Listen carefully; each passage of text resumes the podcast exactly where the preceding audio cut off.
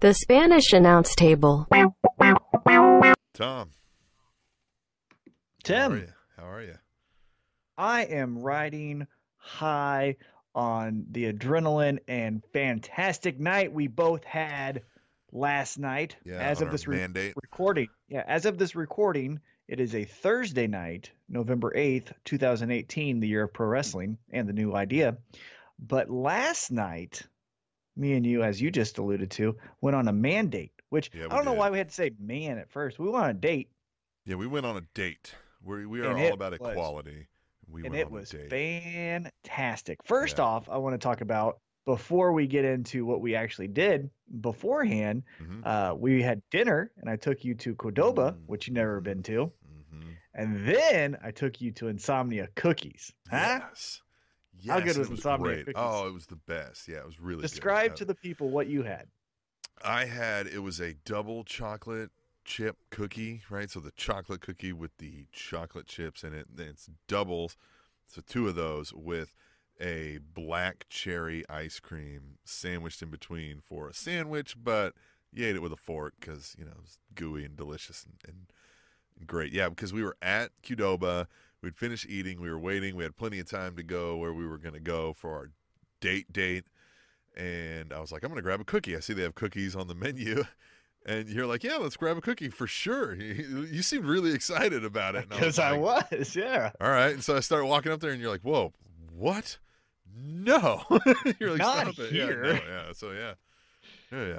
Went two doors down, went to Insomnia Cookie, which uh, for people in the Kansas City area, um, I think it is a chain restaurant or ch- chain uh, uh, store. So it might be available in your area in the United States, maybe internationally.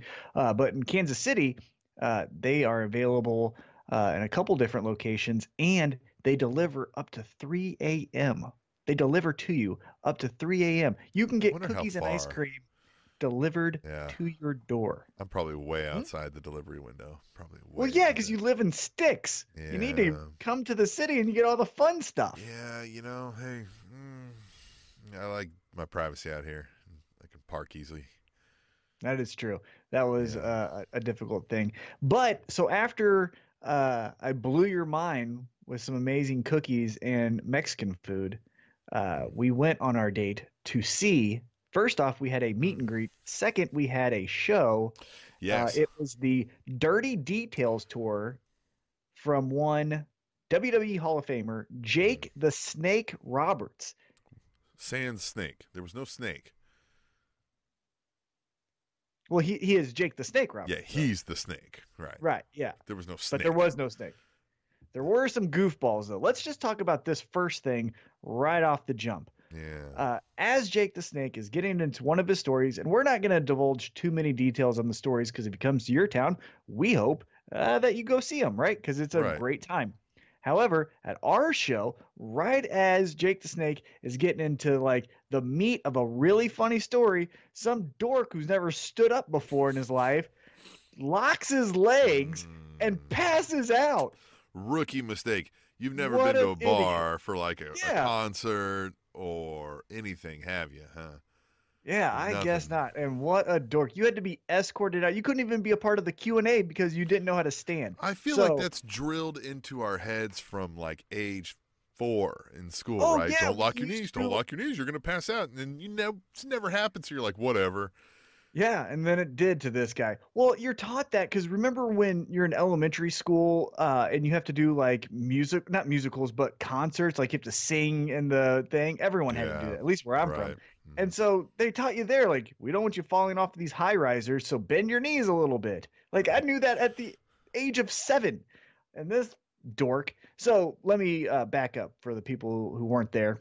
Uh, it was at the Riot Room here in Westport, and it was a standing room only. So they didn't have chairs, and that's what we were alluding to. So we were all Right. standing as Jake the Snake, who also stood as well. It wasn't Right. as if he was in this comfortable chair, just, you know, enjoying the relaxation of talking and, you know, just bullshitting. He was up there, he was performing. Uh, right. I mean, he was sharing good stories, but, you know, he was up there. Uh, so we we're all standing around in a small, intimate area while he was sharing stories about Andre the Giant, Ric Flair, Rick Rude, Hacksaw Jim Duggan, Harley Race. I mean, we asked him everything, and, and, it was a good time. But what was what was your standout moment from that night? It was about an hour and a half that we were there, mm-hmm. maybe two hours. Uh, what stands out in your mind? I think hearing the stories of like him getting into the business, right? Because we always we know of Jake the Snake of being one of the most charismatic, uh, ch- game changing uh, mm-hmm. personalities of wrestling. Uh, and there was a time when he knew nothing and was like, I guess I'm not cut out for this, right? Like these guys are, you know what I mean? I'm not taking to this. Nobody likes me. So I think some of that was fun, all those kind of stories. Yeah, he even shared. He even shared a story of how he was fired in the Kansas City territory of Central mm-hmm. States Wrestling. And, yeah. You know, that's where we are. Uh, so he even shared about how he was fired from being a wrestler in this town. So that was right. interesting. For me, the thing that stood out to me is he seemed healthy and at peace. Like you could tell there was still a little bit of him of like, man, those party days were fun. Sure wish I could do it. Some but now he has got a, something. I know it, right? Yeah, right. like you know but he's now, got that going, right? Yeah, but he has this piece about him where, you know, he might have that itch to like, man, this is the riot room. You know, let's have a fucking riot. But he knows the slippery slope now as many times as he's fell down that he seemed at least to me that he was at peace with where he was it wasn't right. as if he felt like he was missing out and obviously you know we all struggle with something but it, at least to me from everything that we've seen in documentaries and his own personal accounts and podcast interviews and ddp yoga and yada yada yada you know uh, all of that to me always made me feel like he had something that was still getting at him.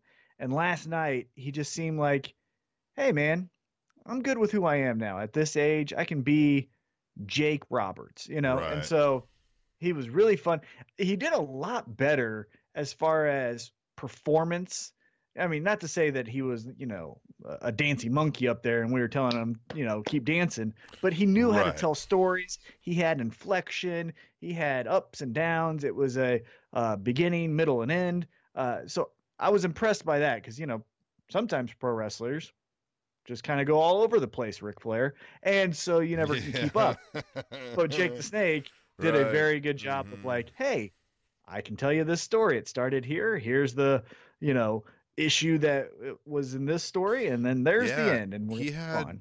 like surprising detail recall given some of the nature of his his battles, mm-hmm. Mm-hmm. Um, and so that was interesting too. And then yeah, he gives a couple sly little hints at some things that he really thinks without really selling somebody out. You know, there was some right. fun stuff like that. Right. Yeah, yeah, yeah. yeah. Really yeah, a fun and, show. I definitely recommend it for sure. Yeah, and he was very transparent. Uh, even though, yeah, he didn't go like, you know who fucking sucks, this guy, this guy, this guy. You know who's right. fucking awesome, this guy, this guy, this guy. Yeah, he didn't Jim Cornette it. right, he didn't Jim Cornette it to where you're like, good God. But he also during the Q and A when we were like, who was your favorite match? He didn't necessarily shy away and go like everyone. It was this guy and this guy. This. He had a short list. Um, so yeah, we should really have good. during the Q and A just done our cinco preguntas. You know, like, I really thought about theoretically, it. Theoretically, uh, uh, this guy right here, right? Yeah, but more of a hypothetical. I would, I wanted to ask more questions, but yeah, the dorks around us, man, just hey, I was from Texas too. I love the Von Erichs. Cool. How many people are yeah, from Texas? He asked a Von Erich question when nobody else cared in that room about the Erich. Yeah, and then he was just like, "I'm from, I'm from Texas." And we're we're shitting on people that you guys don't know. But anyhow, it was annoying to us. Uh, one thing. Here's another thing that stands out to me, and it it's inspired me to go after this person as a guest for our show. So, one of the questions to Jake the Snake Roberts was who was your favorite match, kind of match slash storyline. Right. And he, he gave us a short list. And on that short list was Ricky the Dragon Steamboat, which he said yeah. he wrestled 91 consecutive days, yeah. which is incredible. Right? I remember him saying that. I was like, good Lord, 91 yeah, days he said straight. Twice on Saturday, twice on Sunday. So, yeah. You know, do the math on that. And Steamboat but, can go. He didn't like well, take time off. You know what I mean? Like yeah. he was going. And here's the thing that stands out to me. So, Ricky the Dragon Steamboat, for as long as we've been doing this show, he gets some good consideration when we do our five questions with all of our guests, right? They've always kind of said, you know, like favorite match, and they'll say like Steamboat uh, Savage, Savage. you know, or Steamboat Flair. Here's the thing that's incredible to me is he doesn't, I feel like, get recognized as the top 10 greatest at- from a fan's perspective, from your perspective, from my Right. perspective, from, you know, our collective Spanish announce table fans. I wouldn't say that anyone's putting them in their putting him in their top five. But when you start talking to the wrestlers of that era, Ric Flair says his greatest opponent was Ricky the Dragon Steamboat. Right. Last night, Jake the Snake Roberts said that Ricky the Dragon Steamboat was on the short list of his greatest opponents. One of the greatest WrestleMania matches of all time was Macho Man versus Ricky the Dragon Steamboat. It made me, as I was kind of reflecting on the show last night, getting prepared for tonight, that came to my mind, and I was like, is Ricky the Dragon Steamboat the most underrated pro wrestler of all time? You know, we had mentioned that Jushin Thunder Liger has been on the PWI uh, top 500 since it started, which is kind of an incredible feat, you know? Yeah. But when you start talking to the wrestlers, a name that almost gets brought up from Hogan to Brooklyn Brawler is Ricky the Dragon Steamboat. But from our perspective, yeah, he does have the matches with Flair and, and Macho Man, but you really, I mean, you don't hear about him in that, you know, Hogan, Flair, Sting, Stone Cold Rock club. But when you Mhm. talk to those guys, I think you do. And that's why I was like, maybe he is. And tweet the table uh, if you think. But I was gonna I, I was gonna be bold enough on this episode to say that Ricky the Dragon Steamboat is the most underrated pro wrestler of all time. So- Yeah, I, I think where a lot of that comes from is a lot of those guys are talking about when they're working in the ring with someone, you know. Mhm. Um, but he never really carried like this great promo feud or anything like that, right? You know what I mean? Like I, I just don't know that that was really it, for me. Yes, one of the greatest in ring and one of the fittest guys. You know what I mean? And and Oh, had yeah. chemistry with everybody, so it was like easy to fit, plug and play. He was the Yeah, Dolph Ziggler of the time for me, basically. Yeah. Very yeah, that's a great Yeah. that's a Yeah. great uh, analogy. Everyone, yep. mhm. We'll accept your Well- tips. Tableshow gmail.com on the PayPal.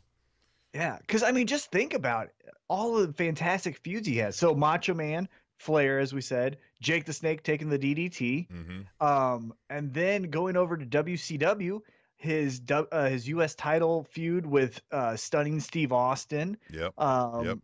and then hell, even going you know flash forward uh, a couple few years, he had that incredible match as like the fifth participant against Jericho when they when Jericho did at WrestleMania 20, 25 Snuka and Piper and Steamboat versus him and it Mhm. was like Piper and Snuka let's get out of here but goddamn look at Steamboat he's still going and he's actually giving them a He's out match there, right? Yeah. yeah Right. that's that was a WrestleMania moment and he Yeah. did that at WrestleMania 25 and he also did it at WrestleMania 3 so yeah I just think it it, Mm. it was it made me go hmm as I was reflecting on the Jake the Snake show. And Mm.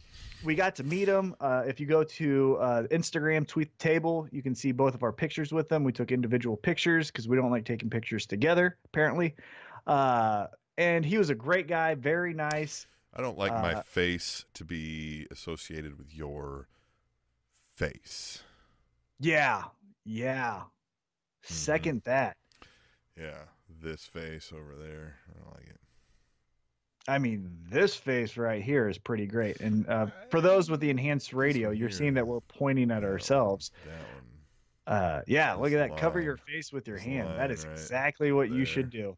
Yeah. And like maybe we can just. So anyhow, yeah. go to our Instagram and Facebook, uh, Spanish Announce Table. Um, you can check out the photos there, but uh, we got a quick meet and greet with him before. Just said hi. There was a bunch of people in the place, so we didn't want to do the five questions and hold up the line. Uh, but he was very nice, uh, very cordial, and like I said, it seemed very healthy and at peace. So I liked it a lot. Highly recommend. Well, what else is new, man? Not much. So I can't divulge the details, but I've got a huge weekend coming up. Mm, mm. So I will share those details next week Mm. on the podcast, but I cannot divulge those details right now for fear of who listens Oh. and might ruin surprises. So you're um, getting a present for your mom. I'm actually That's- gonna that's have lunch with my mom tomorrow. That has That's who to deal listens. with she Hi, is Mom. helping with she is helping with one of the surprises for this weekend. Hmm. But we've got oh Well, who else and uh, listens? My mom. everyone. You listens. doing something for my mom? I've never met your mom. Yeah, you haven't. I've never Nope. met your mom. I don't think Nope. Hey, but that I'm Monday. Night Raw, Monday Night Raw is coming to the Sprint Center, Kansas City, It is. Missouri, hmm and I am taking Emily's younger brother, who is my age, uh, separated by a year. Her and the younger brother, same Right. with me, Emily. Uh, but he actually kind of asked me. So he sent me a text and he said, "Hey, are you going to the wrestling show at Sprint Center?" And I was like, "Well, I don't have tickets." He goes, "Well, I was hmm. thinking about going, and I was going to go with you if you were going to go." And then I wrote back, I go, "Do you want to go?" He was Yeah, like, you well, wanna- "Kinda." And I was like, "Well, then I'll fill you in on the details. I don't want you just sitting there with your thumb in your ass, going like, what the fuck are all these guys and girls doing?" So I was like, "I'll be your guide." Yeah. And so we got tickets, and so this coming Monday, I will be going to the Monday Night Raw, the go home show before Survivor Series. Which isn't it crazy that Survivor Series is in two weeks? It is. It's just these things are every two weeks now. Well, and we can get into this into the third segment and uh, uh, foreshadowing. Second segment, we're going to recap uh, Crown Jewel. Third segment, we'll give our thoughts of the week in wrestling. However, uh, because of Survivor Series coming up so soon, it made me think I don't know that these writers can write for five weeks. I think the reason now that we are doing Crown Jewel, Evolution, uh, Fast Lane, Survivor Series, Backlash, Breakdown, blah blah blah, blah War Games, all that stuff. And now War Games is NXT, but you know what I'm saying. Yeah. Uh, is because their their storylines are so recycled, and so for fear of oh god, well we've seen this before, and there they go doing it. Well, you, they can shock you and keep you interested in a two week story, right? It's the Mhm. one thing and the follow up and the payoff. Like any wrestling fan of a year or more can give you that. And I feel like they're overworked so much that now they're like, this is all we can give you is just two to three weeks. So what we're gonna do? We have the network. We'll just do a house show and make it a pay per view and call Well, it good. They don't I- do pyro. They don't do anything else. So it's essentially a house show production wise. I think, but I think it is because of the network. I think it's because before it was, hey, we got to sell them all month long to buy this big pay per view. Well, now we they're already paying everything a month, so now we've just got to give them content. Well, crap, they sit at home every night and Yeah. they watch every Mhm. night. So now we got to Yeah. put out more content, and it's here, here, here, everything. Just put it on the network because they're gonna watch it. Yeah. We're running out of stuff to put on the damn thing. It just it just It's put more, uh, unfortunate. they need to put other wrestling promotions on there. Well, that that's a rumored uh, upgrade that. that. might be happening. However, to me, what they're doing with that kind of model, and I get right, content, content, content. Mhm. I'm on Twitter, I'm on Facebook. I need to refresh. What's the newest thing? Click, click, click, click, click. Right. However, uh, I feel like it dilutes dilutes all the like important stuff. Like Survivor Series to me was something you got amped up for, right? You Right. saw the formation of teams and you invested into potentially infighting of the team or the strengthening of a team and then why that team is going up against another team. And the last couple years, I'm a big fan of like team versus team. So the Raw versus SmackDown thing is fun to me because you get to see baby faces versus baby faces and heels versus heels on each show colliding. And to me, that's kind of cool. So Right. I've always been a fan of Raw versus SmackDown. However, like, how will this one team work? Well, as of right now, we just got the teams announced. We don't know any like infighting or Right. strengthening of teams. So it's hard to get invested, but like I said earlier, it's two week story writing, right? We have the team, there's the team, now they fight the other team. Well, well shit. Now I'm not invested because you just keep on cranking more shit out. Now we're just moving on to the next thing. I was looking uh earlier because this week the uh, WrestleMania travel packages and things were Yeah. uh, released. Mhm. And I was looking at prices because I was like, you know what? You were going to take good. me on on a vacation. I was considering it. I really Yeah, was because I was like, I'm I'm pretty I'm doing pretty well financially. Mm-hmm. Uh, I've yeah, got you're rich. I'm not rich, but I I don't have to anybody struggle needs, with. If anybody has a charity that they need a major, a big check written for, you should reach out to T Mac on Twitter. I wouldn't do Mhm. that. Yes. I wouldn't. do that. I d- well, Mhm. even if I am that Mhm. financially secure as you're saying, I don't care that much. Mm. So, you know, hey, straight from the horse's mouth, right there. right? Yeah, Right. I don't. I don't really care about your thing. So please don't tell me about it. Um, I don't care about your thing, all right. Yeah, just but make that please listen to the podcast, and if you enjoy it, donate a dollar. But my thing, please. Yeah, right. Right, exactly. So, but I was looking at these travel packages, and be, maybe I'm just sourpuss right now, but because of how I feel going into Survivor Series, and it it's not feeling special, I almost feel as if we're gonna do this with WrestleMania, not to this degree, but maybe. You know, there might be a Right. pay per view two weeks before WrestleMania, and it's just gonna feel like the grandest stage of them all. Well, I can say anything about a show, right? Mm-hmm. Right. and it doesn't feel that special. And so I was looking at the travel packages, and it's in New York, and I've been to New York before. And so I was like, do I really want to go to a place I've never been for a show that I might not care about as I go there?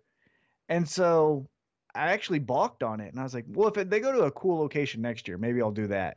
And so I passed on this year's WrestleMania, not because I couldn't afford it, because yeah. it it's just content. It's just a it's a locomotive train on the tracks and they won't stop. And so it's like, well then I just well, okay, then I'll just catch it when it comes back Yeah, around. you go through all that to get there and get to WrestleMania, and then as soon as like that final bell rings, like they're already out there like putting stuff in crates. You know, like they're like, all right, Mhm. hey, we got to get to, Yeah. we got to get Sorry, across guys. town to the smaller venue to set up for Raw tomorrow. And you're just like, I don't know. It just it just feels like how they're treating Survivor Series and SummerSlam and Royal Rumble that eventually WrestleMania is going to become the same thing where like how it is right now currently in, you know, 2018 Mhm. there's pay-per-views every two months and so it's like yeah maybe the next one's cooler than wrestlemania right uh, backlash is going to be better than wrestlemania so maybe i'd rather go to that one instead because to them it's just content and there's Well, no it's a lot storyline cheaper. Yeah. Yeah so anyhow Right. what have you been up to Man, nothing. Just well, I mean, not nothing. I mean, we went and did my son's final soccer game of this season. Uh, it doesn't start again until January for indoor.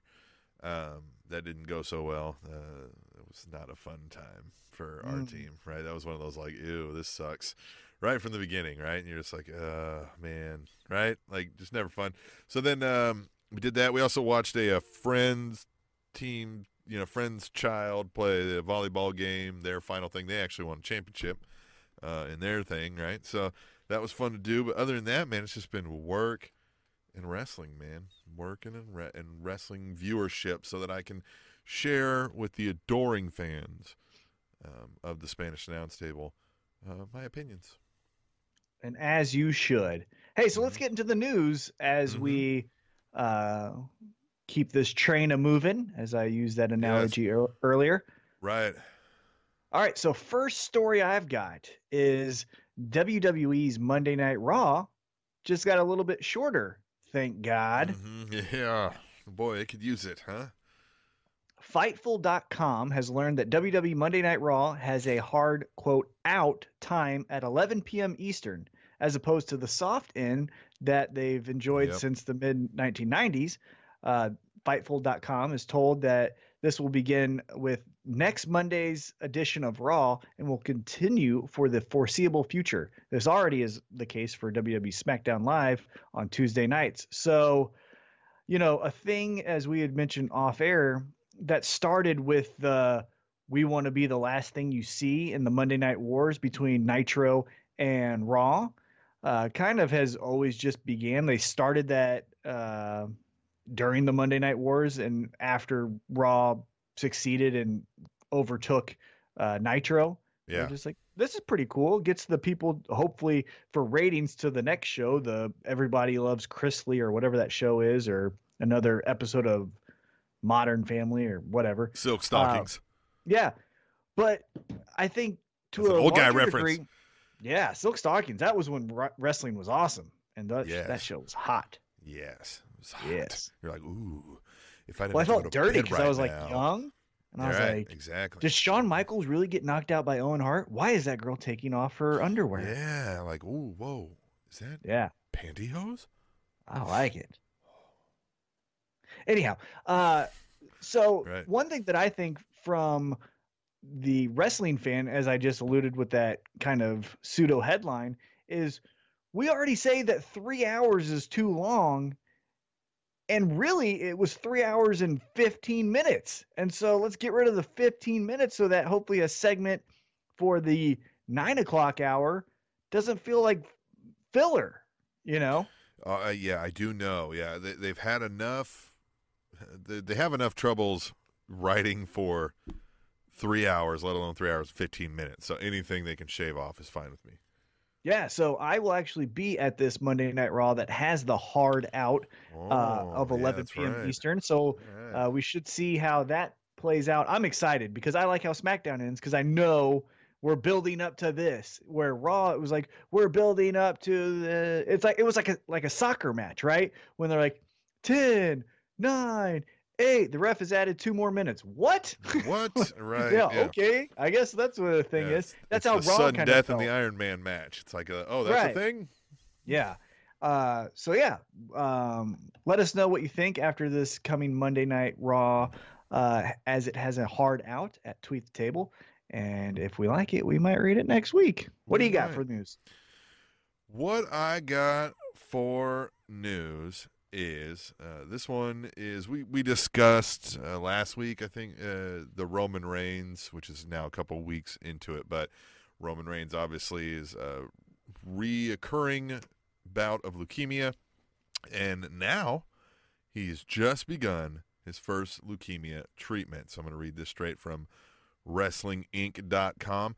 Roman Reigns is said to be just starting treatment for leukemia, according to the Wrestling Observer newsletter. Word from WWE is that any discussions regarding a time frame for Reigns' return to the king or to the ring, excuse me, are a long way off. Uh, he was recently announced for a January Comic Con appearance in Arizona, but there's no word yet on when he will start making WWE appearances again.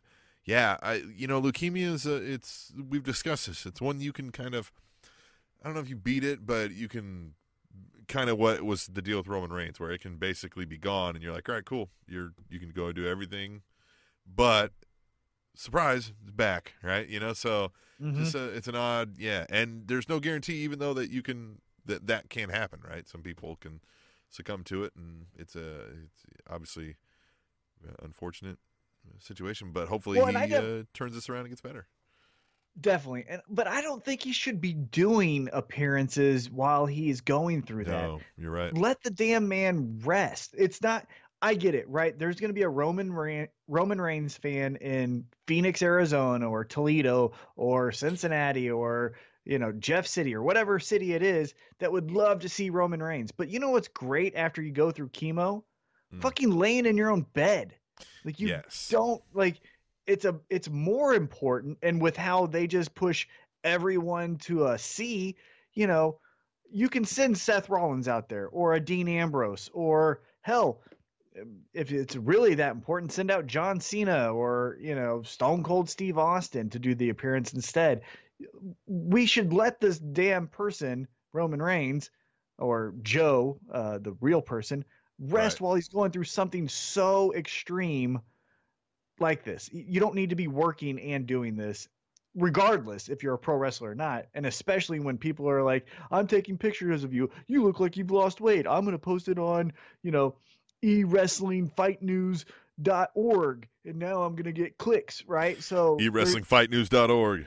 yeah, whatever it is. Is that really Uh, a thing? We should like look and see if that's really a thing. Yeah, it's probably a thing. Any So, plug is just- unintentional. Yeah. So I just feel like, you know, he's going to go through some changes physically, obviously emotionally.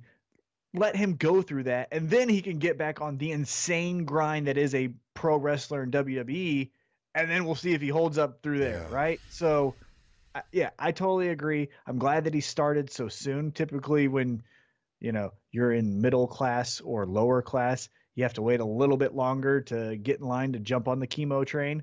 Uh, I don't know why I'm so obsessed with trains this week, but um, so it was good. It's like he trains, able- guys. Leave me alone.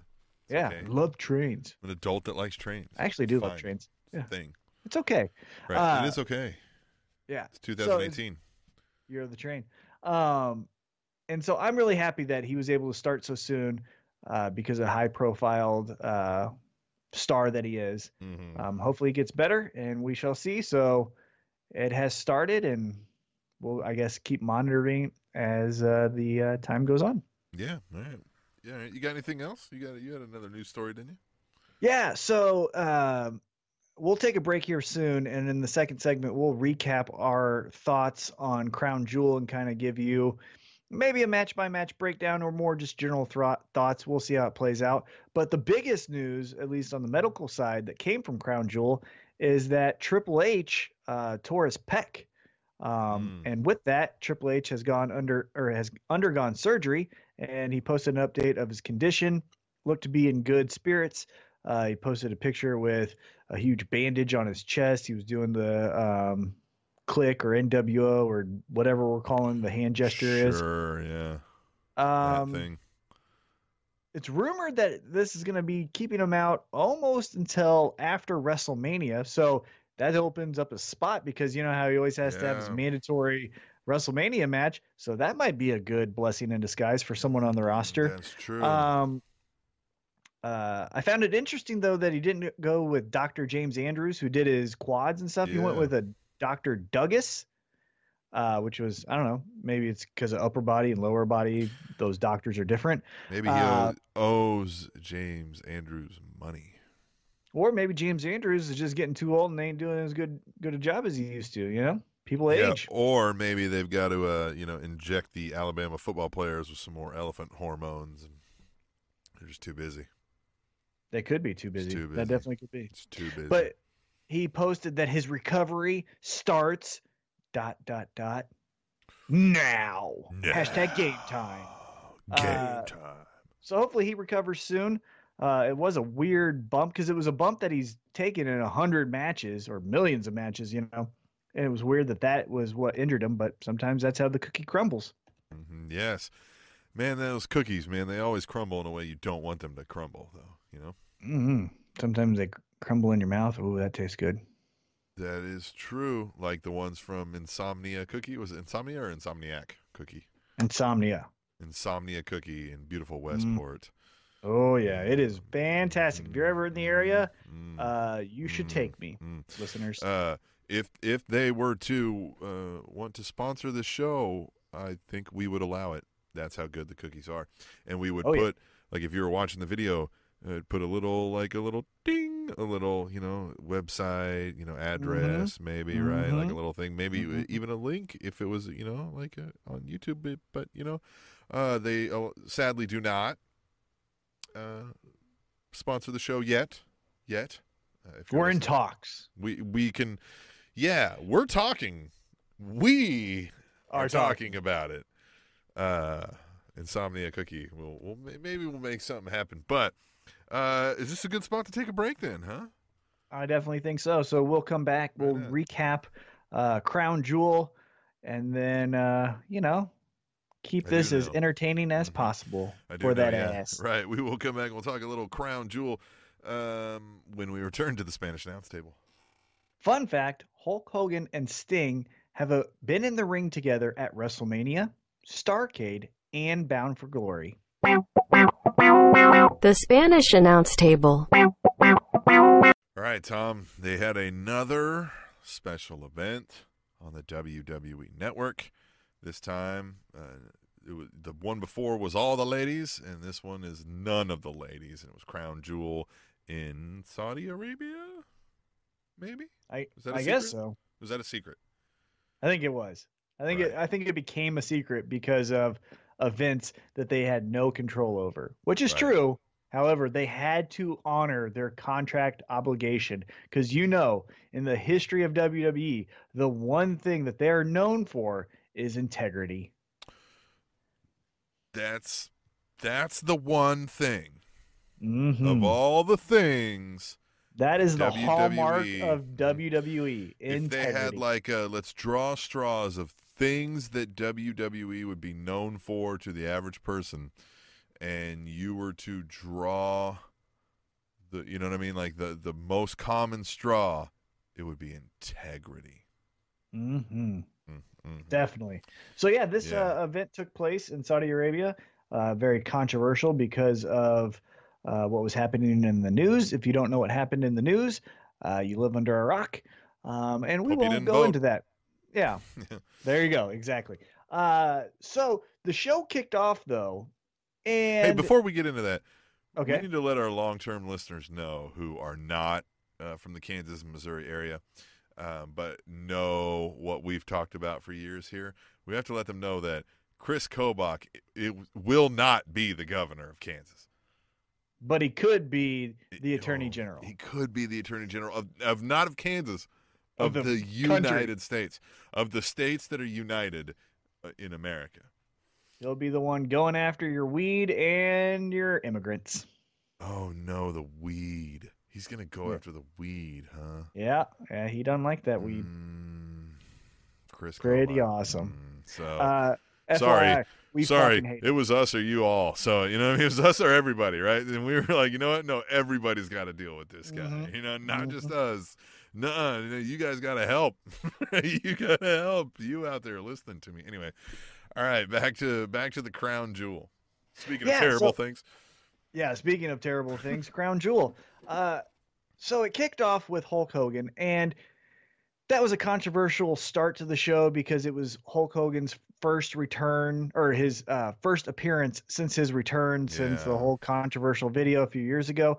Now, I like to always tell people uh, you should be separating the person and the character, right? The person in the video, Terry Bollea, said some pretty horrible things. The character of Hulk Hogan has been a beacon of everything great in America since 1984. So shut the fuck up, right? The character Hulk Hogan was not put in a storyline that said those horrible things. Right. So, you know, I always say this, you know, if Al Pacino gets caught with child porn, you don't watch Scarface and go, man, old Scarface likes uh, those little four year old boys, doesn't he? Right, right. No, you just watch Scarface and you enjoy Scarface. So when you watch Hulk Hogan, enjoy Hulk Hogan. I'm not saying if Terry Bollea does a speaking tour like Jake Roberts, you can go out there because that's supporting the person, not the character.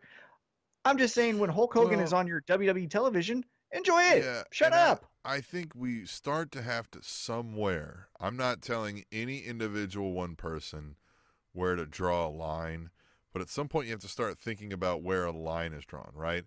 Is Hulk Hogan a racist or did Hulk Hogan say racist things 8 years ago, right? yeah, Like in a now, moment where he was pissed and going through. Sure. The, I mean, there was can a we lot of things going on. conjecture that somebody who said racist things 8 years ago still would say racist things? Sure they might, but sure they also might not.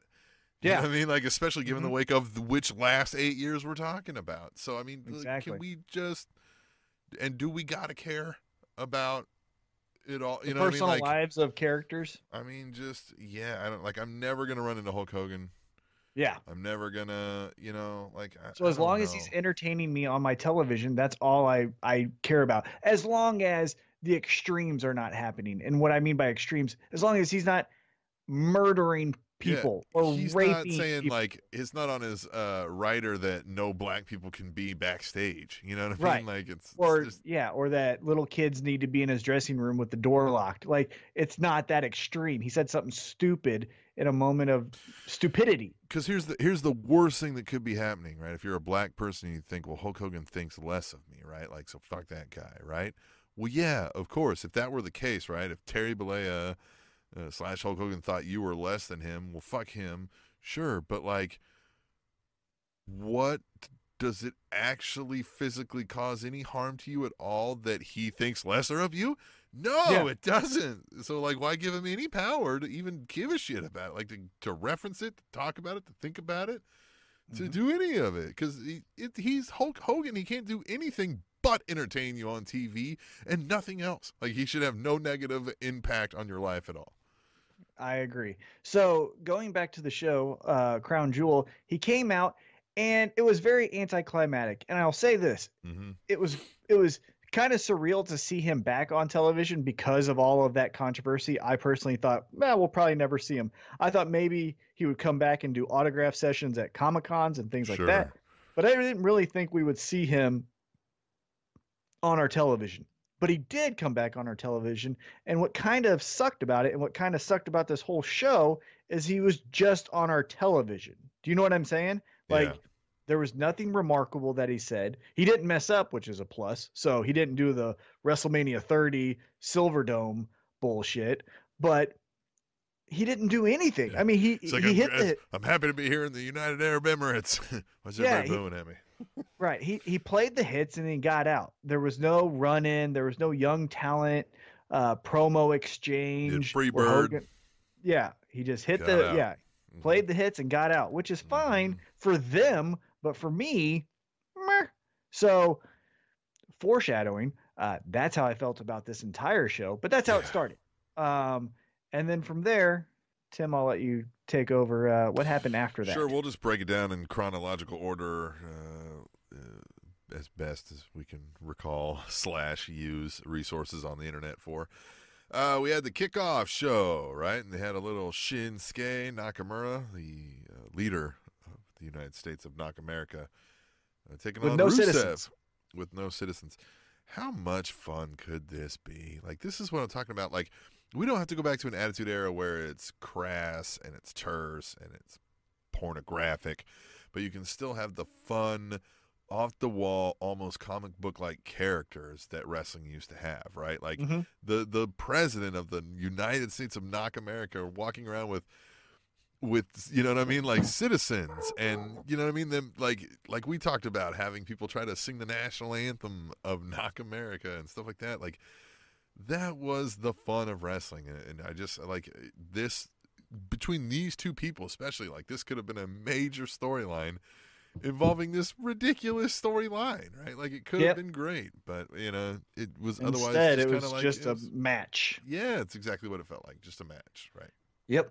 And and I feel like going back to in the first segment when I said we're just caring about content, I feel like their model, and when I say their, I mean WWE, their model is we're just gonna throw out so much content and just keep the wheels turning that eventually you're gonna say, Wow, you know, Nakamura took on Rusev. I didn't know. I have to watch that. And then you search it on the network, and then you think it was so much cooler than what it actually was was a last minute match that was just thrown together, right?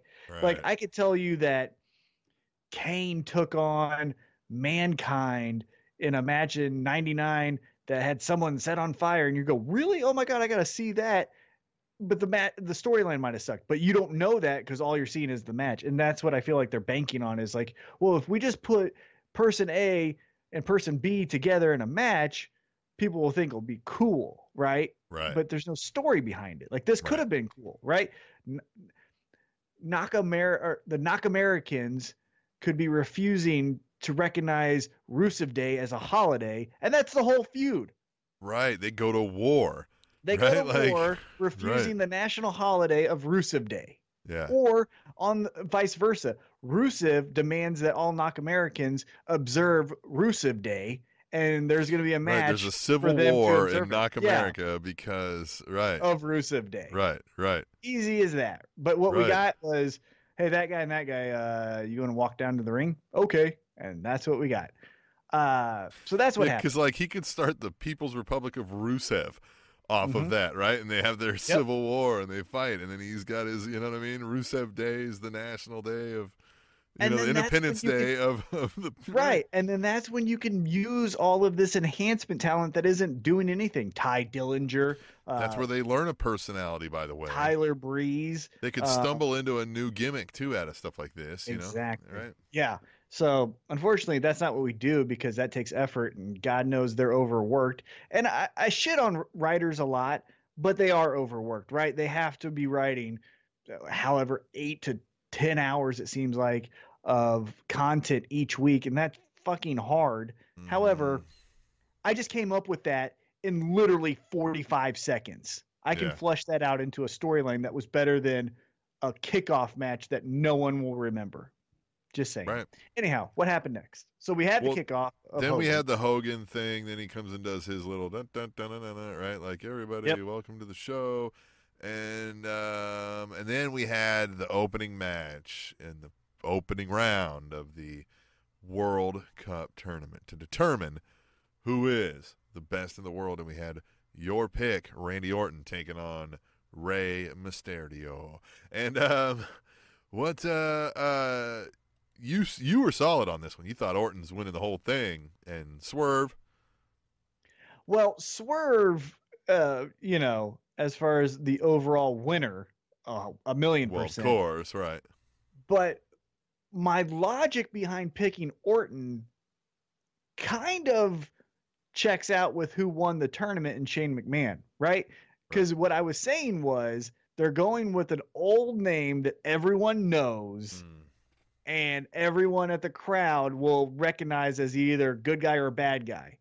And so I thought with If you knew Shane McMahon those- was an option, yeah, I probably would have picked him because I was just going with who's the most famous guy that most likely will be on TV each and every week that will use this. And I didn't think in my wildest dreams that Shane McMahon would be an option. So with my options, I thought, well, Randy Orton is the most popular guy here. It'll probably be him. Now he lost his first match to Rey Mysterio, so I was fucking wrong. Uh, but I thought it was a fine match, and I liked what Randy Orton did at the end because it was establishing a little bit more of his character. Because when a bad guy loses, I never understood where they just like they get pinned, and especially in a match like that where it was like a crazy roll up, and then he just goes like, "Well, shoot," and walks to the Mm, back. yeah. Like darn. bad guys don't do that. And what bad guys typically do, and if this was real, what bad guys do is find a moment of weakness from the baby face who won, celebrating, and attack him. And that's what he did. I Beat thought that was up. good. Yeah, I thought it was good for a well, if Randy Orton's gonna lose, at least he's gonna look, you know, like a badass being separated from kicking the shit out of Rey Mysterio. So I like that. And I thought, you know, Rey winning, he still needs to keep winning, so it's okay. Mm. The other Raw, uh, what quarterfinal, semi, whatever. Uh, Jeff Hardy and The Miz, with The Miz coming out victorious. Who, by the way, I like on SmackDown where he's calling himself uh, two thirds of the best in the world. That's he should keep using that line. That's that's fun. I like it. Yeah. Yeah. And I think that's gonna go somewhere. Uh I think Great shirt, right? yeah, and I think Miz, I don't know if maybe this is going towards, and I hope not, just because he's such a better heel than babyface, but it almost feels like Shane's going heel, and maybe that first SmackDown match that he has or SmackDown attack angle that he has Mhm. is against Miz, because Miz keeps running with this I should have been the best in the world guy Right. and maybe that turns Miz babyface.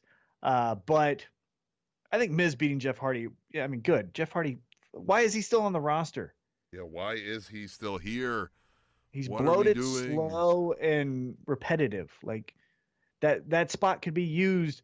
And again, I, I hate to sound like a broken record, but Eric Young or Killian Dain or Tye Dillinger or uh, more of Nakam uh, Americans, you know, something like that. Yeah. But whatever. Between his face paint and, and the damn New Day's pancakes, man, we're busting the budgets left and right over here. Um, shit. yeah, let's move on here. Um, let's see. Then we had Bobby Lashley taking on Seth Rollins, and Seth Rollins coming out on top of this one. Uh, again, just uh, Ho hum. Get to the next yeah, thing. I just don't. Yeah. I mean, I'm normally a fan of tournaments, but this one just felt flat.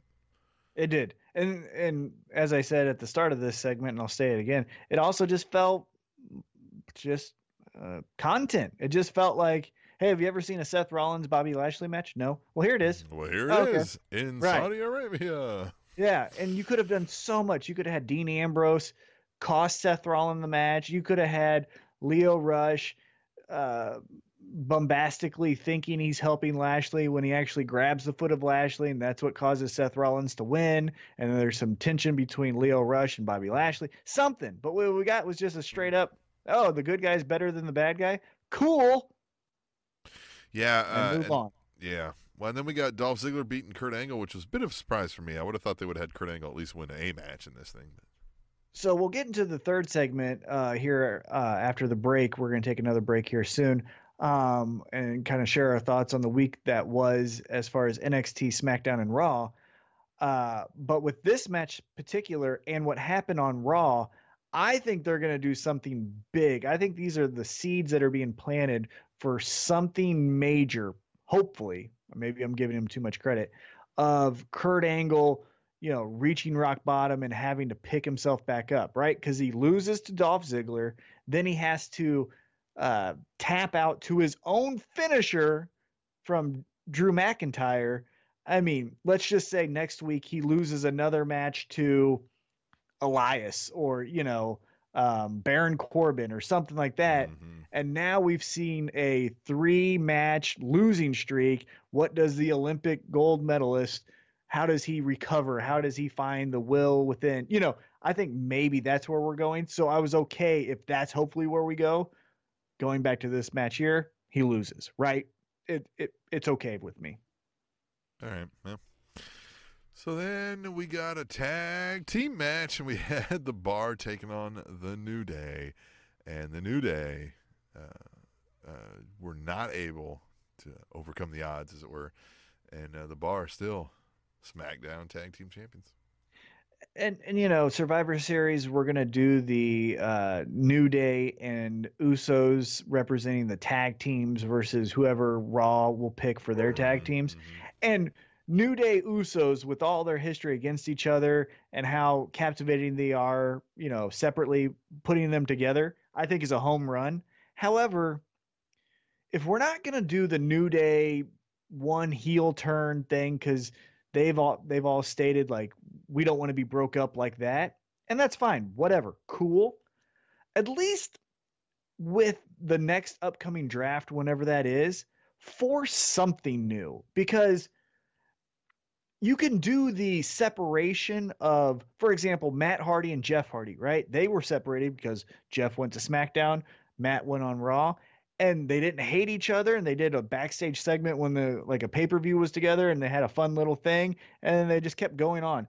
You could do that here, right? Big E goes to Raw, Xavier Woods and Kofi stays on SmackDown. Right. They're still the new day, air quotes. Um, but we're doing something new because, like you said, pancakes and cereal and bright colors and books or whatever it is. It's like, I don't know. This well is dry. I mm-hmm. definitely don't want to see him as a tag team champs. So let's just I don't know. What's the next chapter? Because this, I've already read this book. It's I'm yeah, done with it. And I don't know what it is because I, if you don't have them fight each other, I just I don't know what it is that's not. Because I mean, you know what I'm saying. You can do that, right? You could yeah. say the the veteran Kofi Kingston, right? Have it this way: the, there's a draft. Uh, before the draft, the New Day eh, states, you know, in a promo backstage, like it would be cool to be Intercontinental Champion. Yeah, Big E. I, you know, Big E says I, I used to be Intercontinental Champion. It was a great feeling. Maybe I want that again, right? And then they go so they establish that in the draft they're all individuals, or you can draft them all together. And then you have Stephanie McMahon say, "I want to take a blow to uh, Shane's product, and I'm splitting up the New Day, so I'm only drafting."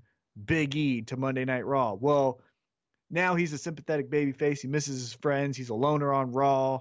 He gets beat up by the heels. Right. Well, he gets beat up by the heels. He has no one to rely on because he's by himself because he was with the New Day for so yeah, long. Anybody they made fun of before. Right. Now, now they're beating him up, and right. now he's by himself. And then we can build that storyline to, I don't know, him taking the title off of Bobby Lashley, right? Bobby Lashley's your Intercontinental Champion. Big E beats him for the title. Right there. Look at that. That took me all of, again, 90 seconds.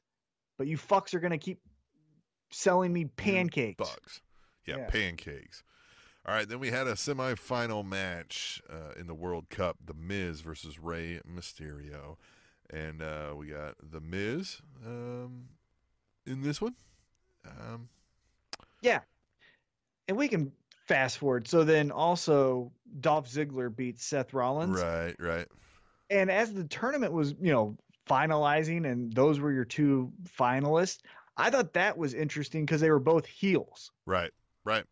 You're right. But they were heels that didn't that had history. Obviously, they Dolph Ziggler put his career on the line for the Intercontinental Championship. So it's not as if these two have never uh, faced each other in a match or anything like that. However, it just felt like, well, one, I've already seen this a million times, and two, they're both heels. So if I'm treating this as a shoot. I don't give a shit who wins because they both suck. Yeah, I don't like either of these guys. They're both assholes. Right. So I don't know. It kind of felt like you were already in a corner, and then uh, let's just get right into the finals match. Um, Miz gets hurt, Yeah.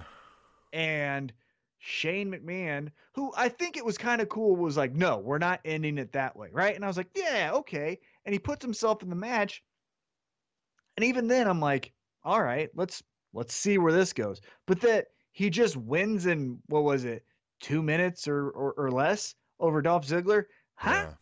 And Baron yeah, Corbin, weird.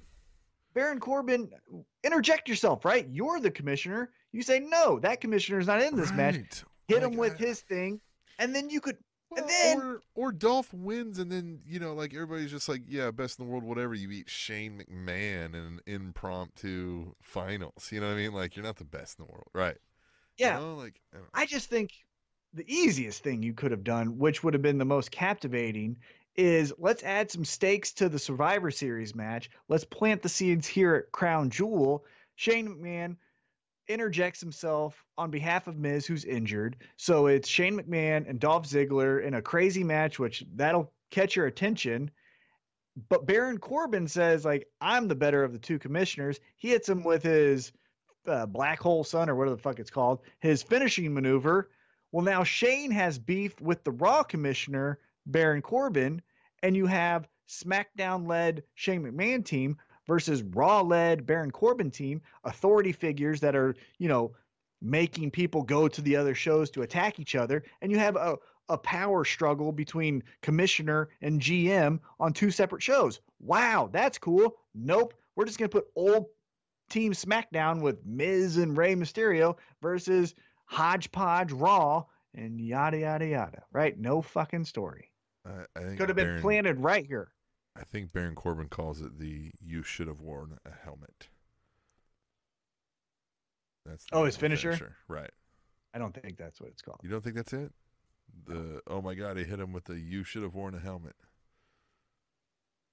I don't think that's it. That's no. not it. Mm, yeah. All right. So we also had AJ Styles and Samoa Joe with AJ Styles winning because again, as you said, this is a glorified house show. So Yeah. And that's, I mean, it was a fine match, right? Like if I was there, I would have said, like, that was cool. Fine. Thumbs up. Glad I saw it. Well, that was Yeah. fine. I'm glad I saw it personally. That's how I would have felt. Glad I Mm-hmm. saw that personally. Hey, I can go on as a pro wrestling fan saying that I saw AJ Styles and Samoa Joe wrestle each other. That's cool.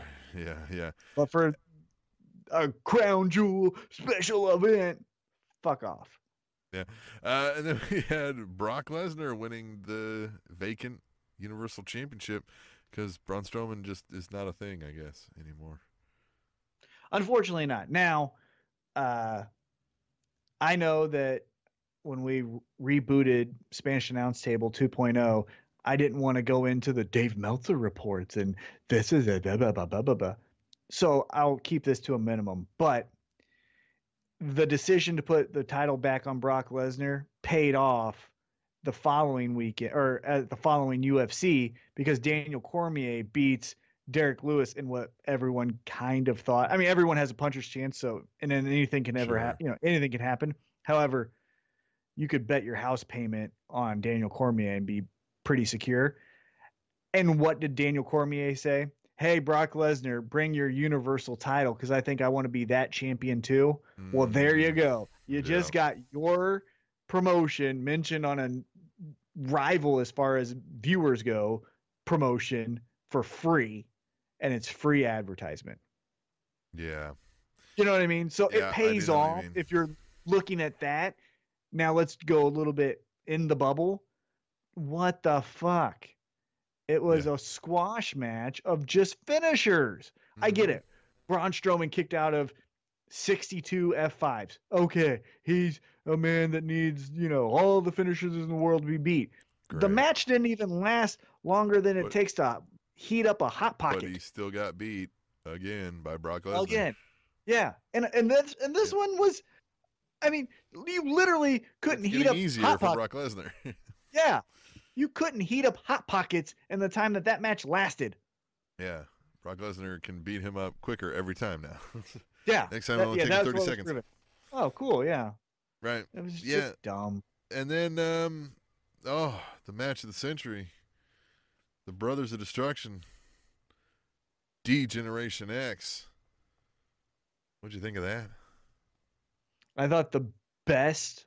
So I won't try to make fun of Triple H for ripping his pec that much. I mean, it's kind of funny, but look, in a in a entertainment where you're putting your body through a car wreck each and every time, and especially at all four of those guys' ages, shit's a, bound to happen. So, okay, right? Like that happens. Right. I'm sorry. You know, blah blah blah. I empathize with you. Hey, and also, you know, you gained my respect in the 2000s going through both of those quads and finishing your matches. You finish this one as well.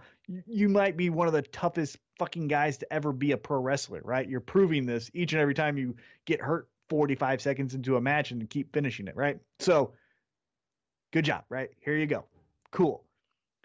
Everything else sucked. So let's just put that aside. Kane, your fucking mask falls off. Yeah. Your fucking mask falls off.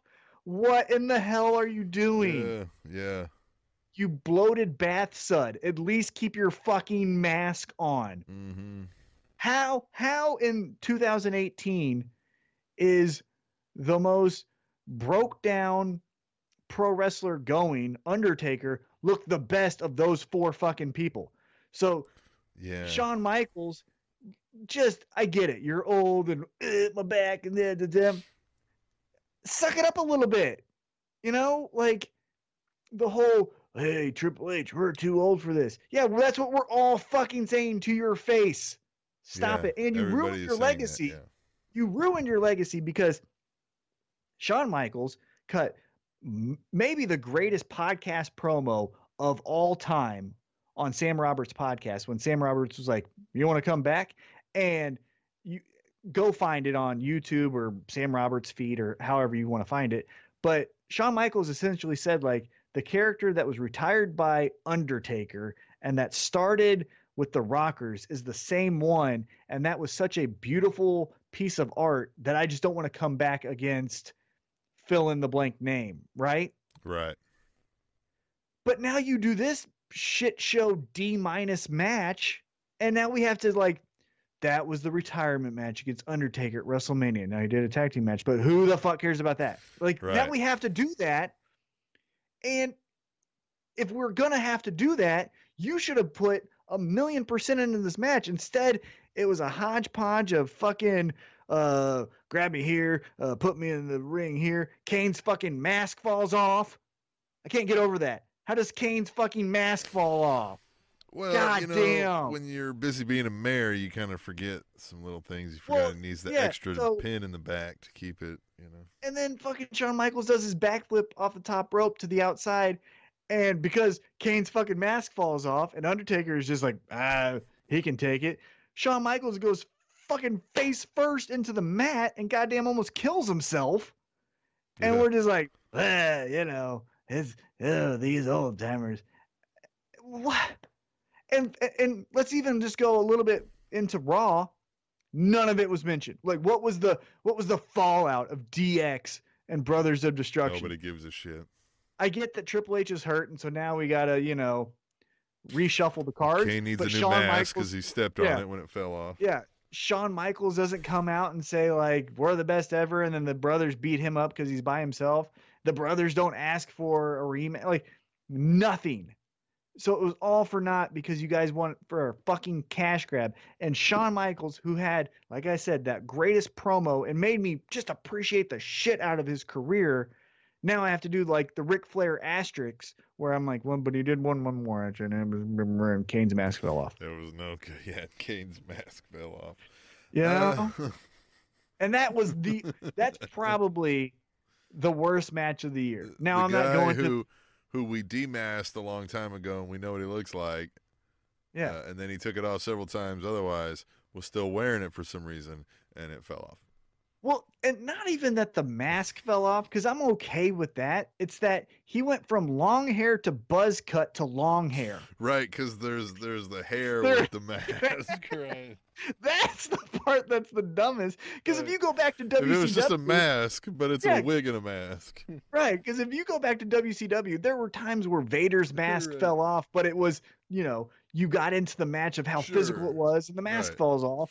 Okay, we can buy into that. But that this character had now you're long wearing a black Halloween hair. costume. Yeah, this character had long black hair, an orange buzz cut, and then long black hair. Man, you look fucking stupid.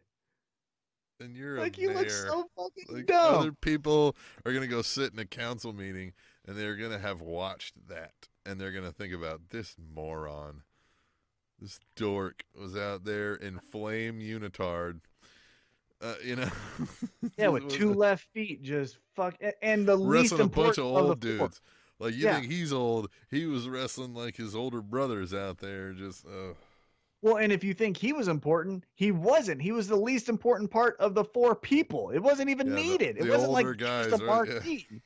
God, it was so. Recapping Crown Jewel, it was a D minus. It was Well, yeah, God I've got I've got some tweet the tables we should read too because Okay. uh, you Yeah, yeah. should use those hashtag tweet the table on Twitter. Use hashtag tweet the table, and uh, we'll read some of the best right here. And um, at uh, let's start with at I gotta see the names first. You know, didn't work out. You know, we gotta fire this producer. At Theo seventy five says. That's not HBK. That looks like Christopher Daniels after a week long bender who just had enough time to shower slash dress up and team up with Triple H to take on the Brothers of Destruction. Hashtag tweet the table. Yeah, look like uh, Christopher Daniels on a bender. yeah. That's a good one. I like that. That's a good one. Um, let's see what else we got. Uh, at B underscore double underscore D says HBK is my favorite wrestler of all time, hands down. But fuck. Hashtag tweet. Oh, he says seriously. Hashtag tweet the table. Yeah, it just felt sad. It felt like a You cash know? grab. It felt like it, it- just it felt like it felt icky. It felt dirty. It felt not genuine. It felt forced. I just I didn't like any of It, it. it almost felt like. Kane's mask fell off. Well, it did. Yeah. And then uh, one more at Katie First Lady says, Yeah, Evolution was the better show by far. Crown Jewel really had no interest. And Shane is best in the world. Really? Hashtag tweet the table. Yeah. It's just kind of like it ended with that. We were like, Really? That's the solution, you guys? Like, that's the, this was the thing? This was your idea for best in the world? Well, yeah, just your three marquee moments was giving your marquee title to a guy who doesn't give a shit and won't be around. Mhm. A fraudulent tournament made even more dumb by saying best in the world is an executive who doesn't wrestle. And then your Yeah. main event is four people who don't wrestle full time and made a look suit. horrible. Yeah. It was just the three marquee things that they that that match or that event will be known for were so god awful. It could be the worst event of the year. And then to make it all worse, Kane's mask fell off. I mean, really. And to make it all worse, it was worse than Evolution, in which Evolution was billed as, "Isn't this fun? We're all doing something together." Right. That's what you were worse than. You're right. Just just people going, "This is fun. Look at us." All right, we're gonna take a break so Kane has time to get his mask back on and strap back up while we. Uh, well, I want to say one more thing. One, yeah. I will say, uh, and we'll, we can make this quick. I- Is Vince McMahon making headway in Saudi Arabia because Renee Young did call the action in person? I really thought she would be in. Connecticut calling it like via satellite. No, she was sitting right next to Cole and Yeah, that's Corey weird that they let that be a thing. it was awesome. Yeah, it is cool. It's weird though that that like that line wasn't drawn. That's odd. Yeah. Yeah. I like Anyhow, that. but Yeah. that was cool. All right. But yeah, Well- we'll take a We'll- break. We'll take a break and we'll talk about some of the fallout of that. Well, not really because they didn't really discuss the fallout, but we'll talk about what happened the next evening on Raw and then SmackDown the next day when we come back to the Spanish announce table. Fun fact Mick Foley was the first guy in WWE history to have a different entrance and exit theme. The Spanish announce table. All right, wrestling happened. Tom, Wrestling happened. did And what did you think? Did you watch the wrestling, Tom? I did. Yeah, I, caught watched both. the wrestling. hmm Uh, so we were about to talk more off air about our thoughts, but we figured to share it with you because that's what our podcast is about. So, what I was about to say off air and what I'll start now uh, as we start the segment is for me, anytime that I see Raw from overseas in any country that's not North America, and I include Canada. Canada, they still treat kind of like North America, Right. lower 48 states, you know? Um, Right. But when they do these international shows, it just feels like a tribute to the troops or a Saturday night main event. And outside of what I think is becoming now a uh, tradition, there's always one title change, right? So last year it was on SmackDown when Jinder Mahal lost his title to AJ Styles. This year it was Seth Rollins having to do a two-on-one handicap match against AOP, which eh, AOP, Eh, who's been on right. that? Who's been on that bandwagon That was fun. since day one? That was me. Yeah. Um, but uh, and and it was fun, right? And so you got now these heels that could hopefully rejuvenate the Raw tag team picture. So, uh, as I was mentioning, other than it seems like the traditional one title has to change hands overseas, it kind of feels like a filler show. Like no no one get hurt. Okay, we're all overseas. No one, please, no one get hurt. Let's guess just got get- jet lag. Right, yeah. I know everyone's jet lagged, so let's let's all be sane here. Let's all be calm. Let's all be courteous. Let's just get back to Florida or, you know, fill in the blank. Let's just get back there. So let's just get to what we need to do here so we can get back there and then we can ra- ramp up the stories and all that. Cuz that's what both shows felt like. It felt like kind of duds, kind of throwaways. Now I know there was a lot of who's going to captain this team and who's going to captain that team, but that kind of also fell flat. And so I don't know. Uh, I'm starting to feel anytime I see, as I mentioned, overseas show, I'm like, well, if I have plans, I I, might do that, and that, then right. yeah, I'll I'll catch the results or you know anything that goes viral after it happens. Yeah, yeah, that's how I felt overall, really, uh, as well. Um, and like the build up to the Survivor Series Raw versus SmackDown stuff is falling flat for me, also because there's just no reason. Why do these people with all these storylines that don't like each other suddenly care about the Raw versus SmackDown thing? Like it just doesn't. Well, if there were stakes added to the matches, I would get it a little bit more. I do understand the the whole inherent competition of like, no, this is where everyone that's an A plus player comes, not your show. Yeah.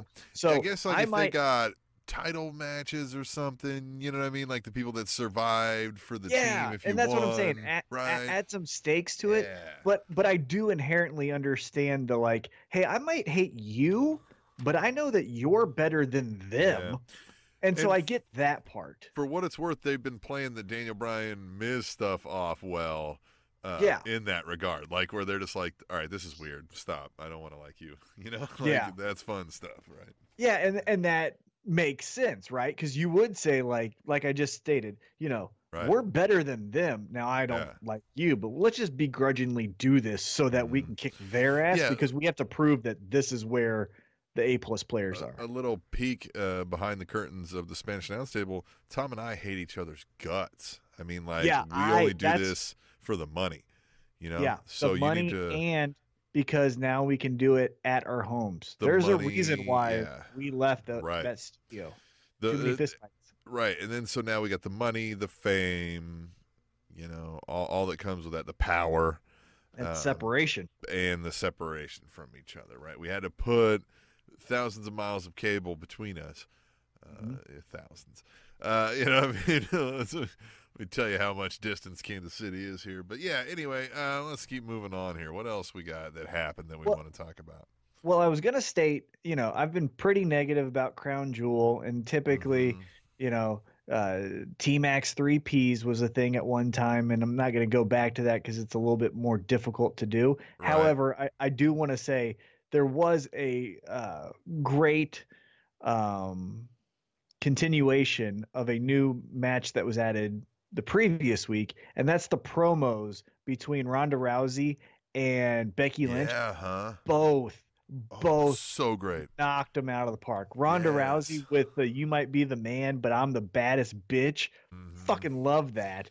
And then Well, uh, she was just Becky like, I was bred for this. Like, while you're out here doing all this crap, like I was being fucking horsewhipped into this. You know, like oh. Well, and so Becky Lynch, who is the best wrestler currently, like this month, you know, these these last Mhm. 30 days, she is the best wrestler, man Oh, yeah. or woman, right, in WWE, maybe in the world.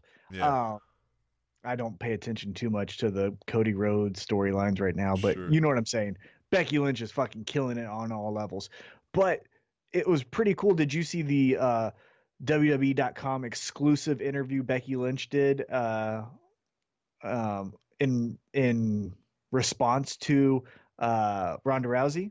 I I might have. I don't. It's not. so she was now. like so she retorted and said hey you might have been waking up with your mom giving you an armbar, and you were bred for this yeah, well my mom didn't support this so i had to go out buy my own leave my home in comfort sleep on the mats in wrestling schools right. to get to where I am. And she's like, yeah, I, you know, might have took some odd jobs, which Ronda fucking killed her on, right? The well, you didn't really love this. You were doing this and this and right, this. Right. But Becky was like, well, I had to do this and this and this till I can get to this point here. So, you know, you might have Yeah. been bred for this and coddled, but I was out here grinding. And I love that. And then if you're paying attention on Twitter, their back and forths are fucking amazing. The last thing I saw was Ronda uh, either had a fan mock up or maybe she had a, you know, uh, person she pays mock up a Survivor Series Ronda versus Becky uh, promotional poster, and it was kind of funny. I, I mean, nothing was too funny about it, but the pictures of Becky Right. weren't the best. And Ronda was like, "Look at your forehead here," and Becky responds and says, "At Travis Browne MMA, who is Ronda Rousey's Ronda Rousey's husband, right. at Travis Browne MMA." I think you need to get your wife. She seems drunk. yeah. Like paraphrasing, Yeah. like it's just Becky been Lynch great on Twitter. is killing it in every opportunity. Like every time that red light comes on, like she's doing something cooler than she did before. The Twitter is great.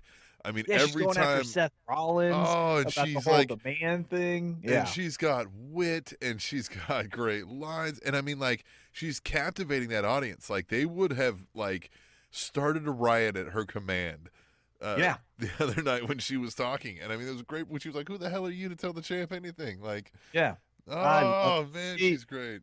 I hope because of storylines uh importance and because Ronda Rousey, I think, is you know the highest paid female, and with this whole hashtag Me Too, hashtag Women's Revolution thing, I hope they main event the damn thing. I hope they main event Survivor Series. I hope it's Ronda Rousey versus Becky Lynch in your main event. I think it's more important than any thrown together Raw versus SmackDown. I think it's more important than any U.S. title versus inter- Intercontinental title or the tag team. You know, that's the match right now for me. If you were to say like, what is the storyline that keeps you invested? I wish I could say it was Dean Ambrose and Seth Rollins. That seems like a slow burn, which I think the payoff is going to be awesome. But consistently, week in, week out, right now, going into Survivor Series, it's Becky Lynch and Ronda Rousey because Yeah. both of them are killing it. It's incredible. I agree with that, but that, like, you could have said that about the Charlotte Becky Lynch thing, and they didn't do that. Well, yeah, the common main. denominator right now is Becky Lynch is hitting home runs every single time. But this one is Ronda, so they might. That's what I'm saying. You know what I mean? This one, Right? yeah, because the only reason Charlotte and Becky didn't main event is because Ronda and Nikki Bella have more casual viewers, and you know, with the content, just throw everything at you. They're trying to catch that casual viewer, so Mhm. it makes sense why that was the main event. Well, guess what? Now we got the casual viewer uh, demo check marked with uh, Ronda Rousey, but then we've got the hardcore fans and the best thing in WWE with Becky Lynch. So hopefully that is the main event. I hope so, at least. Yeah, and then uh, the Drifter has drifted uh, into face territory full on now, man. So he's uh, Elias Yeah, right up I- in there. What do you think of it? Well, I like that he's still doing the hey, shut your mouth. I'm trying to play a song. He's still It's being not as- the same guy. Yeah, he's not going full like I'm wearing um, a Yankees jersey in New York. You know, he's not doing that. Right. So at least he's staying true to the would you shut up? I'm trying to play a song when said wrestler tries to interrupt him. Right. But I still wish he was doing the like, why do I have to be in this town? I think the crowd would still be like, yeah, this town sucks. Yeah, you're You know? right. We do suck, right? we are now- Toledo. I mean, really, we suck. Yeah. Now I hope, uh, you know, if they're gonna go face the, you know, he doesn't make the Seattle Sonics comment again in whatever town he is he's in. But Yeah. I still think you could do like God, St. Louis. Why that. am I here? You know, God, I forgot about that when they just they they did not like they that. wanted to beat him up. they to beat really everyone up. That was the that was the the uh the fire starter for a riot that was just we hate that the Sonics aren't here anymore. like I mean they you put they assholes. Leo like you don't think we know? Like, come on, man. like, it hurts enough. Like, why are you doing this to us? Yeah. It oh, was that great. was so fun. All right, let's see. Anything else? What else was cool? Um, hmm, Well, the Dean Tamina Ambrose- turned right. That wasn't cool, but No, no, not at all. That was that that went over like a turd in a punch bowl. uh, Um, but I did think that the Dean Ambrose coming out after Seth Rollins loses and still like fucking him up, it Yeah. adds. But again, it feels like another like, hey, we've got something cool for Royal Rumble. It's November, so why don't we just do one more of these? Uh, just burnt, you know, whatever. It's Right. still beat each other up. story going, but yeah, right. Uh, we got Bobby Lashley beating up on the Rainbow Warrior. Um, the Rainbow Warrior. yeah, uh, Finn Balor. Oh yeah, because he says Balor clubs for everyone. Right. Well, he's got rainbows on him all the time now. Oh, that's cool. But what a just that guy. You know? Yeah. Just Yeah. there he is. comes in. They're like, "Hey, this guy's amazing, Universal title." Rip. Okay, you know what? We were wrong. Just like like that that's what it feels yeah, that's what it feels like as far as his presentation. It was he is a demon. He can, you know, call upon this spirit and beat Bray Wyatt or AJ Styles. And they're like, okay, cool. Let's. Oh, he's just a guy. Okay, okay, it's fine. Okay. Hey, the the mixed match challenge. Okay, I get it. B and B. That's cool because Bayley's awesome and Bayley loves uh, Balor and blah blah blah blah blah. Right. Okay, so what's next? Oh, he's just gonna walk out. Oh, he just lost to Baron What- Corbin. Oh, he just Yeah. lost to Bobby Lashley. Oh, so he's just a guy. Oh, he just lost to Bobby Lashley. Oh, and Drew McIntyre's just going to beat him up also just because. Like, yeah. what are we doing? Like, why not? Like, oh, here's a little tune up before my match. I'll just throw this guy around. Yeah. And hey, little guy, I'm gonna throw you out of the ring Oh, too. you demon. Uh, I thought. I thought Raw, uh, AOP winning the titles was really cool because again, I've been day one since they went to the main roster an AOP fan, especially with little Rockstar Spud or Drake Maverick, whatever the fuck you call him. Uh, I love him. Pipsqueak, chicken shit heel manager, love it. mhm, I think they mhm. look the part. I think they're money. I like that they're violent. I like violence. It's awesome. It's cool. Hopefully they fucking push this to something cool, like beat up people backstage because they're fucking big and they're mad and they got testosterone and they want to fucking hurt someone. Hopefully they do that. beat somebody up. They'll probably lose to fucking B and B or best Yeah. friend or B team or whatever. Um, but anyhow, I thought AOP winning was cool.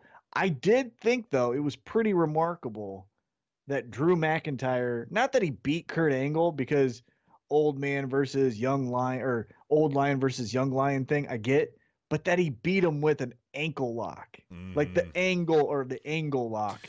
yeah, they seem to That be was like kind of like wow. they seem to be Wow. buying in on Drew McIntyre. It's like what they envisioned his first run was going to be. You know, when they had him Yeah, as the chosen mhm. one, like I it's, agree. It's hitting more now, and yeah, he's a more complete character now too. Mhm. Like he really is bulked up even more and just looks like a just a sadistic badass.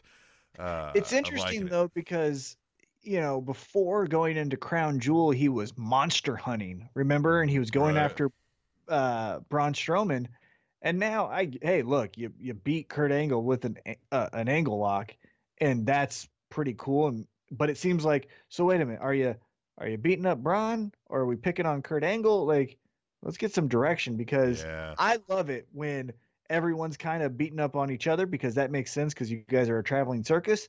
However, I need something to sink my teeth in with him. Like it seems cool, like you said. He looks like a sadistic bastard. He looks like he could beat everyone up on the roster, but I need for me a little bit direction. Like who are we going after? And then is Yeah, Dolph what's your still- purpose now? Yeah, Right. yeah. Like, are you still monster hunting? Because why would you wrestle Kurt Right. Angle? Is you Dolph know? still carrying your bags around? What's the deal here? Yeah, and I get Uh, why he wrestled Kurt Angle because the whole uh, Baron Corbin, but for Braun to beat Kurt the way he did, that f- feels like to me, well, that's a storyline, right? Because Kurt Angle needs to beat that guy up because he embarrassed him. Right. Drew. Drew did that. Drew, yeah, Right, right, right, right. Yeah, um, yeah. You know what else we got? Uh, was yet another hug it out with the Usos and the New Day, and like, hey man, we wouldn't, you know, we don't like you, but you know, we'll battle with you. Like, wow, man, they really are getting stale with this whole New Day versus somebody thing. Like this Like I has been said, done. yeah. Everything has been done. I I cannot think. I honestly, if you were to say like book the New Day in a tag uh, storyline, I can't think of one. They Yeah, even did the whole thing with Sanity, where it was like three on three. You know, like that was the last thing I felt they could have done because Sanity was a Mhm. polar opposite of what they are. But that was a hit and miss and move on. I don't, I don't know what they can do. Which speak of sanity, how fun is Nikki Cross? I mean, just uh, and place erupted for her, and I just loved it. I mean, she comes out, and she's like, "I'll play with you," you know, like just oh gosh, she's so fun. Yeah, but I don't. I, I feel so bad being negative because I want because I want to like things and I like the Nikki Cross. Yeah, But if I don't pay attention to NXT, if I'm only a Raw SmackDown viewer, I just saw a crazy little weird girl that might look like she smells get beat up. hmm So who the fuck Right. cares? Right. Yeah, and for no reason with people that like we hadn't seen until recently again. You know, like I, it's just weird. Yeah. Like if you're gonna do the match with Becky Lynch, have it Yeah. Build have to Ronda, it. or, or no, not even that. What you could have easily done is during the match, Ronda Rousey's music hits, that distracts Becky. Nikki Cross gets a roll up over Becky. Becky's pissed at Ronda for distracting her, but you get Nikki Cross that has a win. So then after Survivor Series, you could do a throwaway match on SmackDown that main events with Nikki Cross versus Becky Lynch for the title. And it makes sense because Nikki Cross has a win over, her, right? Right. But instead, it was like, nah, Becky Lynch got to beat this little bitch up. right. And I was like, no. If and that reaction was awesome, right? How cool was it? That sounded like fucking uh, not Triple H at, at the Garden, but Right. it sounded fucking cool. Right. It, it sounded was like, like, "Oh hell yeah!" it sounded like Sami Zayn in Montreal when Bret Hart Right. introduced, him, right? Right. So you know who she could beat up? One of the Iconics. Yeah. The Iconics don't need to fucking win a thing. Right. the Iconics can cut down the town and say how blah blah blah and blah Yeah, blah blah. anybody from this part of the of the world, right? And then Yeah, just, and you guys, and you could have said, easy, easy. Here's what you could do. The, the Iconics could have ended their promo with, and you can't sit at the table with us. And then Nikki Yeah. Cross goes, I want to sit at the table with you, and runs out and beats one of them. well, so insanity is going to have the same problem that they they had with the Wyatt family here is that there's no direction to it. That there's no Eric Young needs to be like he's crazy. I get it, like, and he's erratic, but there still needs to be a purpose. There needs to be a method to the madness, right? Like they're supposed to be having an ulterior motive behind their actions. Uh, you know what I mean? Like, and and so Mhm. there's none of that. So we get this, right? We just get her like popping up, like you said, and then just losing to the champ, and then like, oh, so she's here now. That was the Right. point of that, right? Like, uh, yeah, Yeah. it's just odd. You're right. Yeah, and and the other thing that I think Sanity falls the victim to, just like the Wyatts, uh, although the Wyatts did have a few moments of you know eye-catching, memorable TV, but the the biggest uh, victim of their storytelling is you can't turn it up, right. and they always have to be the foil, right? So it always has to be. Uh, I'm trying to think. It always has to be Rusev overcomes the crazy guy, right? Every storyline it feels like that Sanity will ever be in is the Bray Wyatt John Cena storyline, Right. where John Cena Well, just yeah. overcame it, and it's like, well, they lose all the fucking time, Yeah. and they can't do anything crazy, so it's all gonna be just riddles and bullshit. Well, and this is where I think, yeah, Nikki Cross is almost better off without that group. You know. Well, I loved. Like I was nervous, not nervous, but I was like, well, this is the last time I'll probably see Nikki Cross when Sanity went up to the main roster and she Right. stayed down. But then she sunk her teeth in that awesome, like, I know who did the attack. And that Mm, just made it like, all right, the, the stinky, smelly girl knows some fucking shit. I guess I got to talk to her because I want to find out, but she might bite me. You know, like, yeah, she literally might bite me. like, eh, Right. but that was cool. And so, yeah, go back to That's a fun character, and that's where we were talking about earlier, like with the Knock America and all that stuff. Like that's a reoccurring theme to that character that like everybody interacts with, and they'll be like, "Man, you know who you got to ask." And they'll be like, "No, Exactly. no," and be like, "Yeah, but you got to bring her some ramen noodles and some matches." And what else was she asking for? I forget. Like you know what I mean? Like you just like right and some Q-tips. And then she said she'll tell you what she saw the other day in the in the parking lot. And you're like, all right, god damn it, where am I gonna find Q-tips? It's fucking two in the morning, right? Like you know Yeah. that was the fun stuff, and they don't do this anymore. Yeah, I mean, and you could just have her randomly pop up anywhere, right? So let's just say Shane McMahon says, "Actually, I'm not doing this co-main event cap or these co-captains for the Mhm. SmackDown uh, um, team. I have a captain in mind, and it's the three of them, right? So it's Daniel Bryan, Shane, and Miz, and then Shane says that, and he leaves, and then you get Daniel Bryan and Miz staring at each other like I'm the better man. And then Nikki Cross goes, He told me who's going to be the captain. And they go, What? And he goes, He told me. And he just, and then she just leaves. And they're like, And then just like you said, Daniel Bryan's like, Well, I got to find out. And Miz is like, Yeah, go find out for us. He's like, No, you got to come with me. He's like, I don't want to bring the ramen noodles or whatever it is. You know what I mean? And then you just, you know, but then she's relevant and it's not just, Hey, Nikki Cross lost to Naomi right. where where she did a crazy move on the apron. The fuck Yeah. cares, man? Yeah, no, and so NXT was good with that. Like when they had the, um, you know, the whole Who Done It thing. Like that, she was Yeah. kind of that reoccurring character. So like we need a little bit more of that on the main rosters. I think that would be Definitely. nice to have. Yeah, Speaking of NXT, I wanted to say another big positive for me was the debut match, at least on TV, uh, for Matt Riddle. I have been a big Matt Riddle fan. I love the bro. I love Super Bros. I love all of the like the the high surfer gimmick that he Mhm. has, but he has the body of a fucking you know gladiator. I'm a, all in on a Matt Riddle thing. I hope don't even do anything with the, I would want one storyline with him overcoming the undisputed era, right? And then from there, I want him to go straight to Brock Lesnar. That's all I Right. want. Just straight to Brock Lesnar. And then have him beat Brock Lesnar. Paul Heyman goes, Hey, you're the new guy. Why don't you join with me? And goes, Nope, fuck off. I'm the Nope. bro. You're not Right. bro enough for me. And then you you're pushing because I think he's young. I think he looks the part. He does have some questionable tattoos that I don't know how you're gonna cover up that because he has got some like mushrooms on him. Um, so I don't know how you're gonna do that. But man, outside of that, who cares? Um, He's a he's a push that guy. I let's stop with the the slow burn of a Velveteen Dream, which I think Velveteen Dream's doing great too. I'm not saying like Velveteen Dream's doing anything bad, but with Matt Riddle, for me, I don't know. I'm all in. Push him to the moon.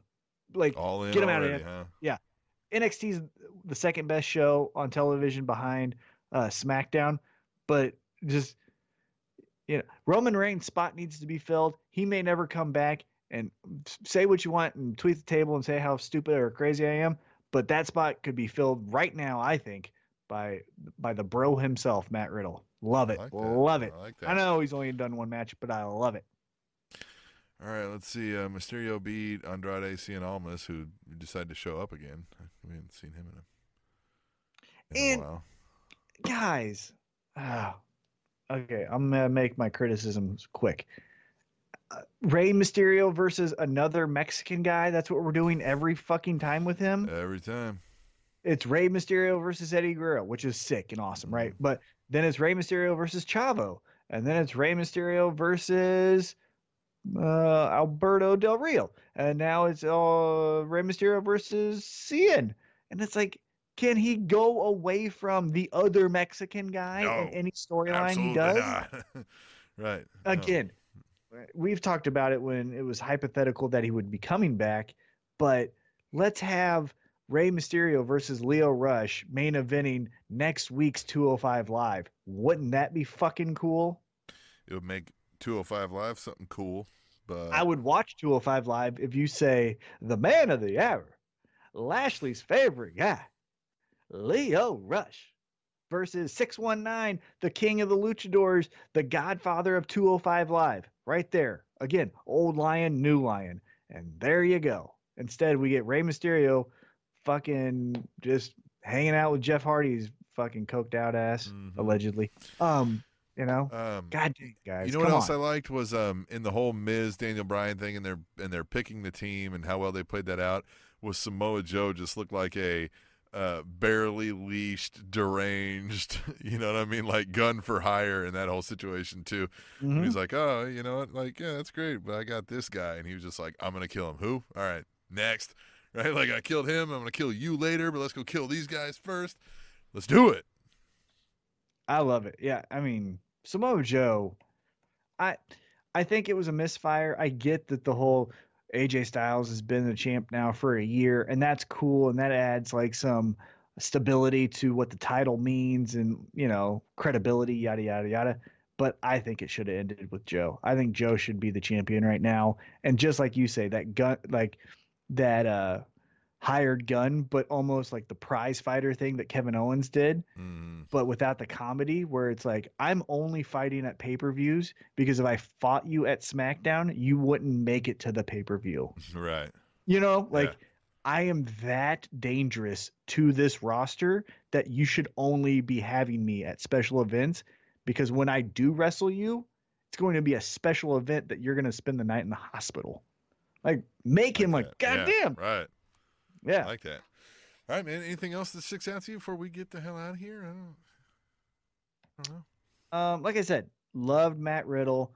Absolutely think the my favorite storyline is Becky and Ronda. Follow that on Twitter. It's f- so much fun to just look at from that point of view. uh, yeah, it's super. Uh, it makes Twitter more fun.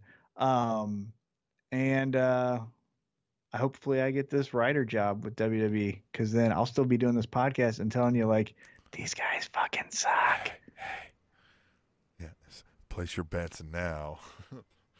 I wouldn't even say that. I would just be like, uh, guys, every time I said they Well- sucked, they suck way Well, worse. and then we could wind up realizing some of these uh, WrestleMania T Mac feuds uh, Mhm. from the Cinco Preguntas. Like this could Yeah. be a thing, right? This could Hey, be an actual thing. Fandango, Fandango needs to be repackaged. Dead, Fon dead guy. Fond dead guy. I mean, the Undertaker's got to retire, right? So there you are, Yeah. going like, I've got a hell of an idea, believe it or not.